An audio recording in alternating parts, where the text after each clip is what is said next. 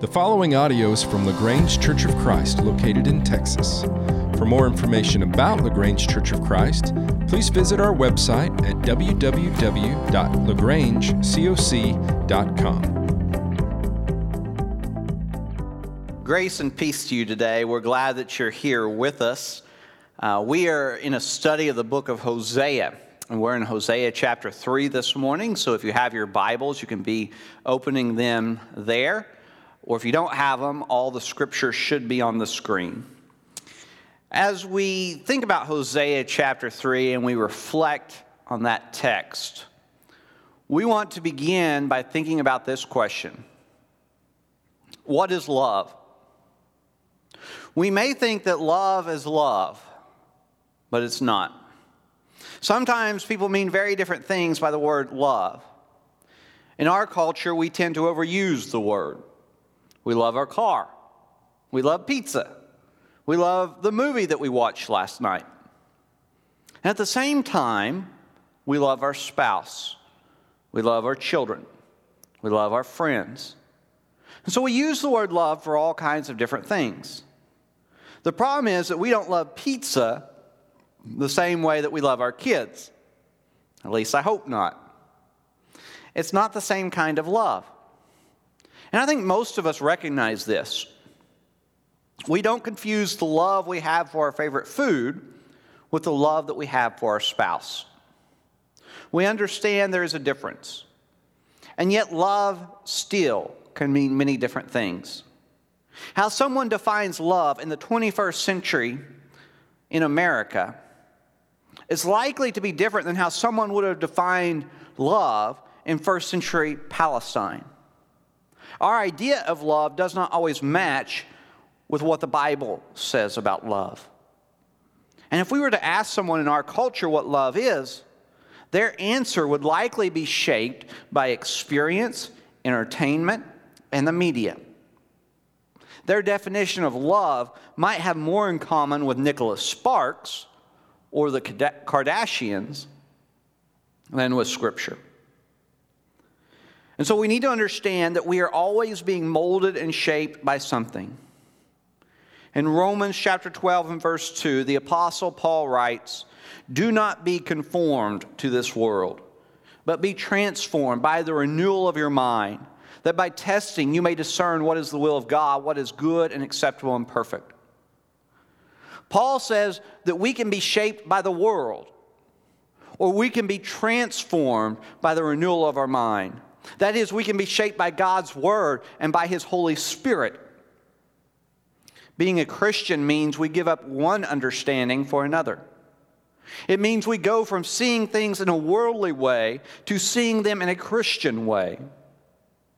We have grown up with one approach, but now we trade that in and exchange it for a Jesus approach. And this is what we need to do with love. What is love?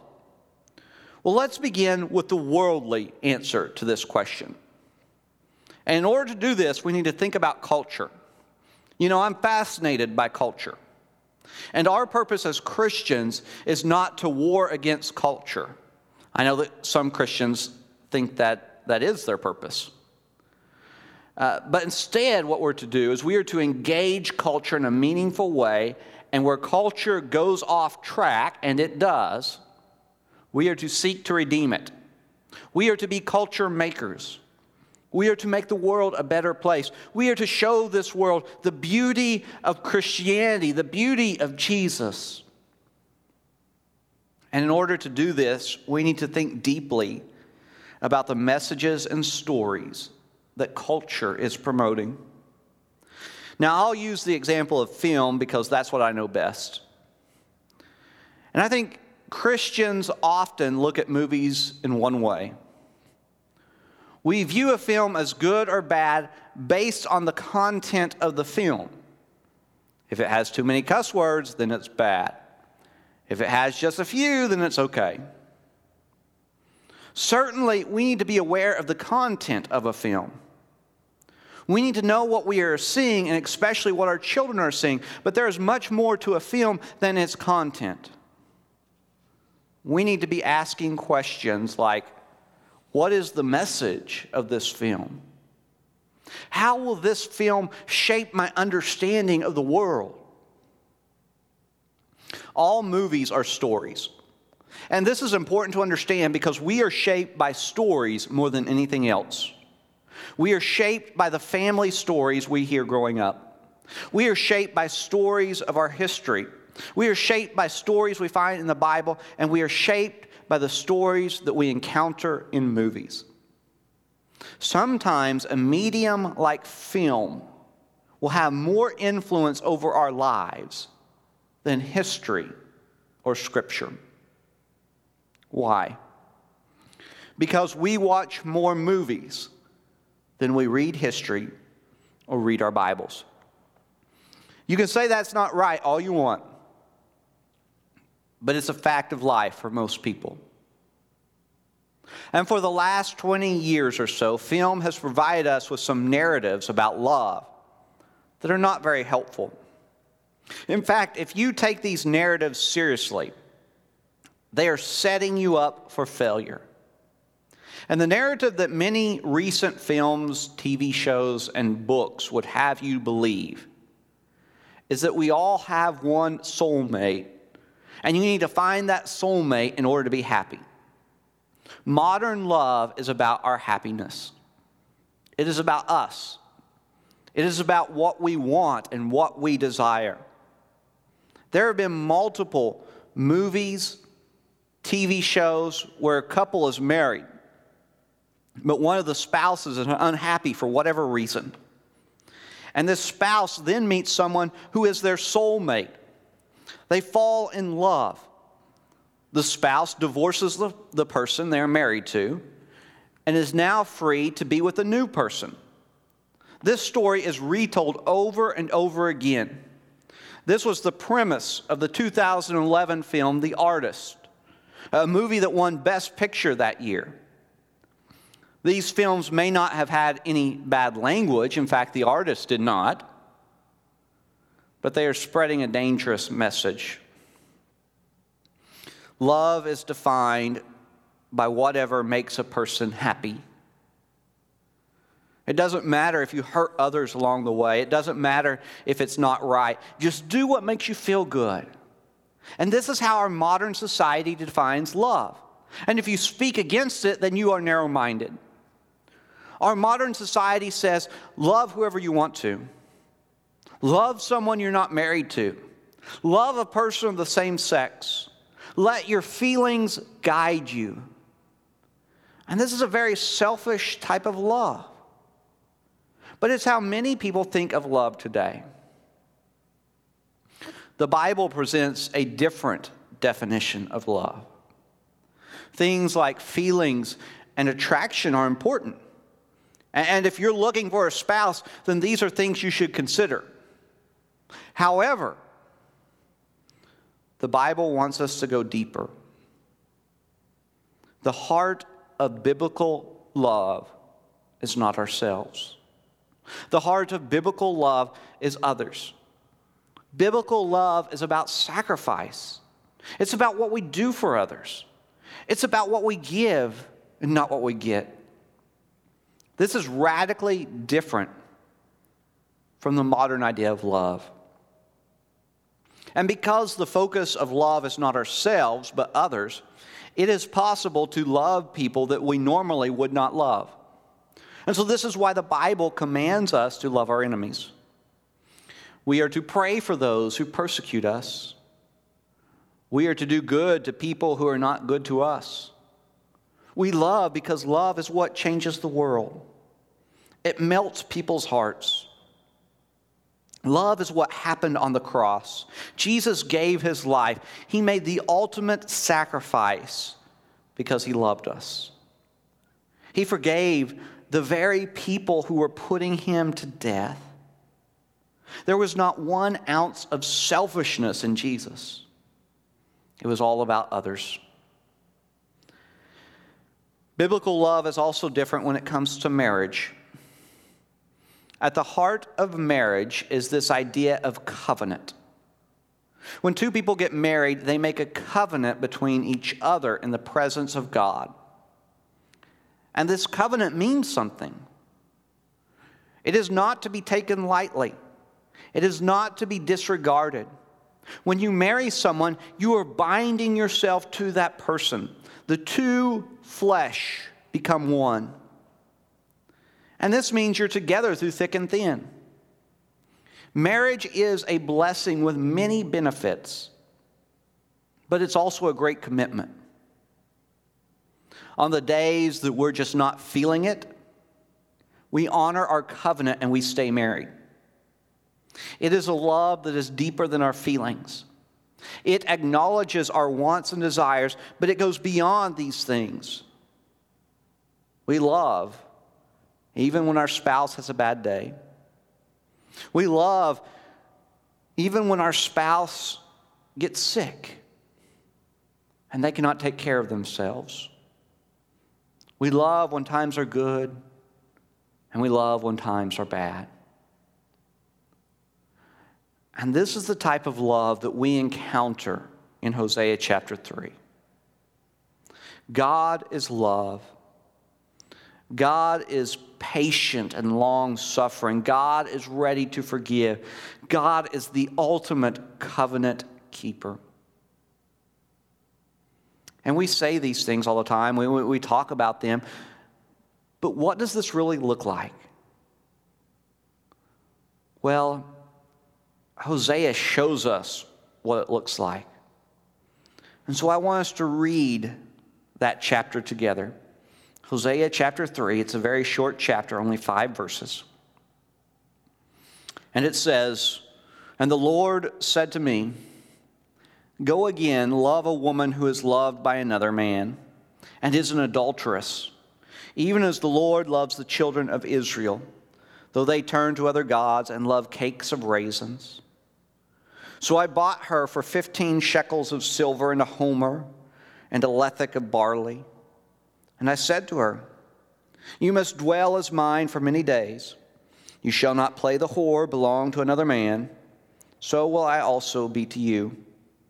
For the children of Israel shall dwell many days without king or prince, without sacrifice or pillar, without ephod or household gods. Afterward, the children of Israel shall return and seek the Lord their God and David their king and they shall come and fear to the Lord and to his goodness in the latter days. How deep is God's love?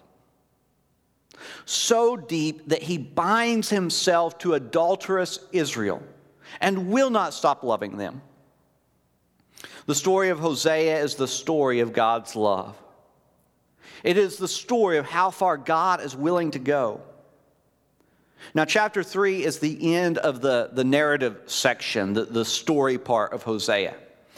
The chapters that follow are oracles. It is Hosea preaching to the people. If chapters 1 and 2 were not shocking enough, we learn in chapter 3 that God goes even further. And so you'll remember that the prophet Hosea was commissioned to go and to marry a prostitute and to have children with her. And he did this. He married a woman who would never be faithful to him. And he had three children. The first child's name was Jezreel because God was going to put an end to the kingdom of Israel. The second child's name was No Mercy because God was no longer going to have mercy on Israel. The third child's name was Not My People because Israel was no longer going to be God's people. Now, these judgments were not surprising. This is what Israel deserved. They were disobedient, they had gone after other gods. They were worshiping pagan deities and much worse. They deserved to be cut off from all of God's blessings. This is what the law said. But God is gracious. And He changes His mind. And he says to no mercy, mercy. And he says to not my people, you are my people. He does this in chapter 1. He says it again in chapter 2. This is the character of God. He does not treat us as we deserve, He treats us better. He grants us grace when we don't deserve grace. He shows us mercy when we don't deserve mercy. Our God is good. We see how God changes the names of Hosea's children. They were given names to remind everyone of God's judgment. But instead, these names become symbols of God's grace. Now, in chapter 3, we learn even more about the character of God. We learn about his long suffering and his commitment. After Hosea married Gomer, who was a prostitute, she did not quit her night job. She kept on prostituting herself out, even though she was now married to Hosea. And while Hosea is at home raising his children, Gomer has gone out to do whatever she wants. But we all know that so called ultimate freedom leads to slavery. It begins as partying every night. It begins as experimenting with drugs. It begins as I want to do it my way. But then it turns into a downward spiral that a person is unable to escape from. And this happens over and over again. It happens today. People are enslaved, sometimes figuratively, but sometimes literally. Many of the women who end up in the pornography industry are there because they have a drug habit that someone exploited. They wanted something and someone was able to take advantage of them, and now they are trapped. They are abused. What do we do in those situations? What do we say? Perhaps we say, well, you know, they got themselves into it, they can get themselves out. That is a popular sentiment among many people. But it's not a Christian sentiment. It's not what God would do. We know what God would do. We find it here in Hosea. He tells the prophet to go and find his wife and buy her back. She made the poor choices. She got herself into the situation. She committed adultery even though she was married. She was in the wrong. But God had Hosea to go after her and to buy her out of slavery. This is the God we serve. He never gives up on us. The prodigal son gets himself in all kinds of trouble. He spends all of his inheritance. He lives a lavish life until all the money runs out. And then he finds himself working in a feedlot and eating pig slop. And even though he was rude to his father, even though he was unkind and ungrateful and disrespectful, it is his father who meets him with open arms when he returns home and he kills the fatted calf. And he gives him a new robe and a new ring. And he celebrates that his son has returned. What we have in Hosea 3 is a wonderful story about the love of God. It's a story about how much we are loved. But it's also a story about how we are to love in return. We are to be like God. We are to keep on loving people even when they mess up or even when they get it wrong. Too often in the church, we have wanted to give up on people. Someone gets involved in something they shouldn't be, and we turn our backs. We don't want them here on Sunday morning because they've been hanging out in all the wrong places. We want to keep our distance. But God never keeps his distance. He binds himself to an adulterous people.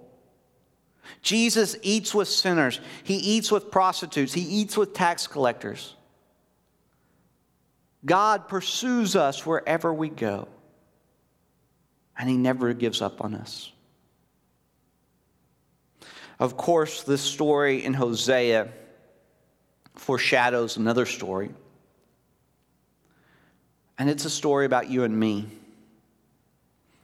It's a story that many of us may not want to remember all the details because we were once slaves. We traveled to the wrong side of the tracks. We were the enemies of God. Sin had a hold of us, and we belonged to the devil. But God did the most amazing thing. He left heaven and came to this earth. He came after us. He pursued us. He left his magnificent home and came to where we live because he loves us. But that's not it. God had to pay a price, He had to buy us back. He had to pay a ransom, and the price was not cheap. It came at a high cost. In order to purchase our freedom, God went to the cross. He laid down his life for you and for me. He experienced death so that we might be set free.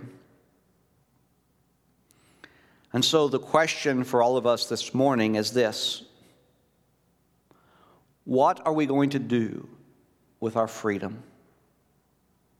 Are we going to abuse it and end up enslaved to the same master that owned us before? Or are we going to give ourselves completely to God and follow in the footsteps of Jesus? We have two choices. What will you choose? Let's pray.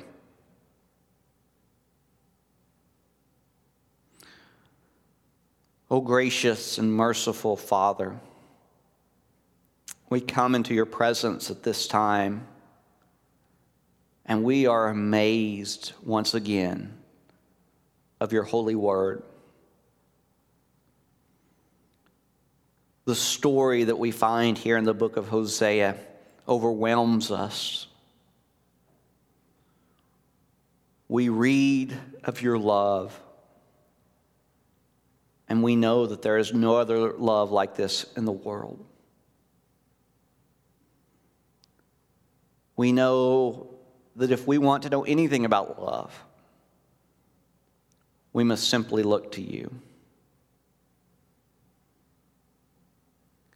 We're mystified sometimes the things that you have done.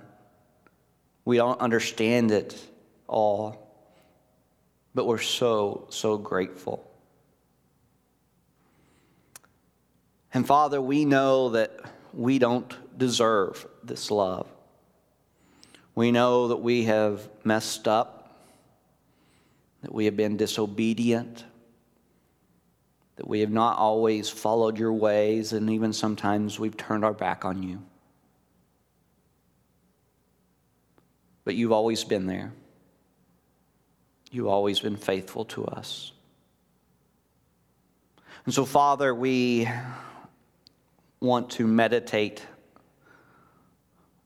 on your love today and in the coming days and weeks. May we understand it more and may we respond by completely giving ourselves to you. And not only that, Father, we want to imitate this love in our own lives. We want to, to love the unlovable. We want to love people in our own communities, in our own homes, in our own churches. Help us do this, Father. Help us to spread your love throughout this world. We're so thankful for Jesus and his sacrifice and the love that he showed on the cross. We pray this in his name. Amen.